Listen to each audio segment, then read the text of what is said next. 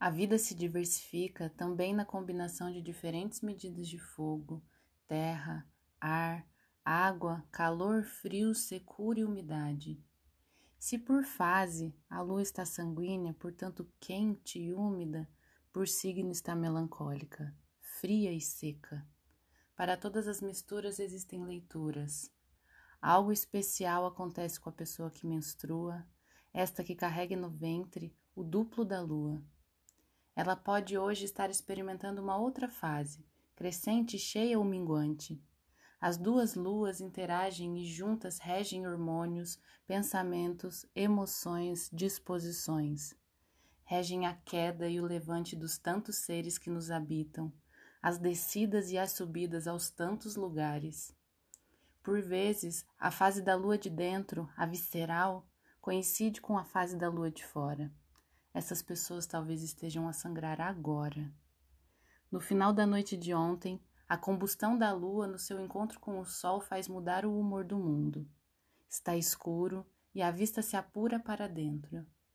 No corpo que menstrua, uma certa fragilidade, baixa resistência, espécie de morte antes da regeneração.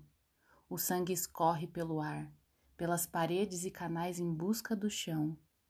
É preciso ser um tanto virgo para saber separar o que é resíduo do que é líquido feito de fósforo, nitrogênio, potássio e uma grande quantidade de células tronco.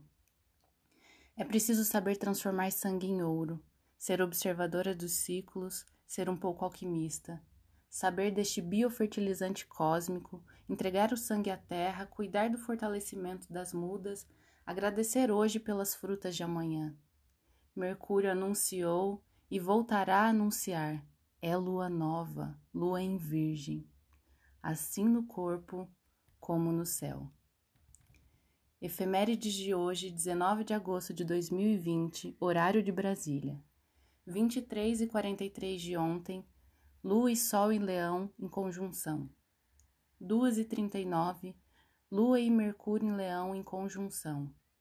5 e 21, Lua entra no signo de Virgem. 22 e 31, Mercúrio entra no signo de Virgem. Bom dia, o horóscopo é de Faituza Tirzá, na minha língua, Raquel Ireucan.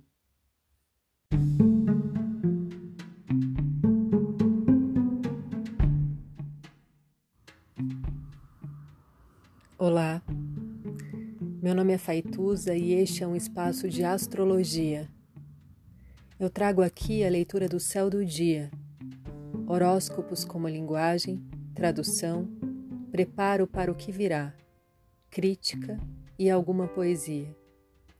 Horóscopo entregue ao cor, boca, língua, voz de uma convidada ou convidado especial.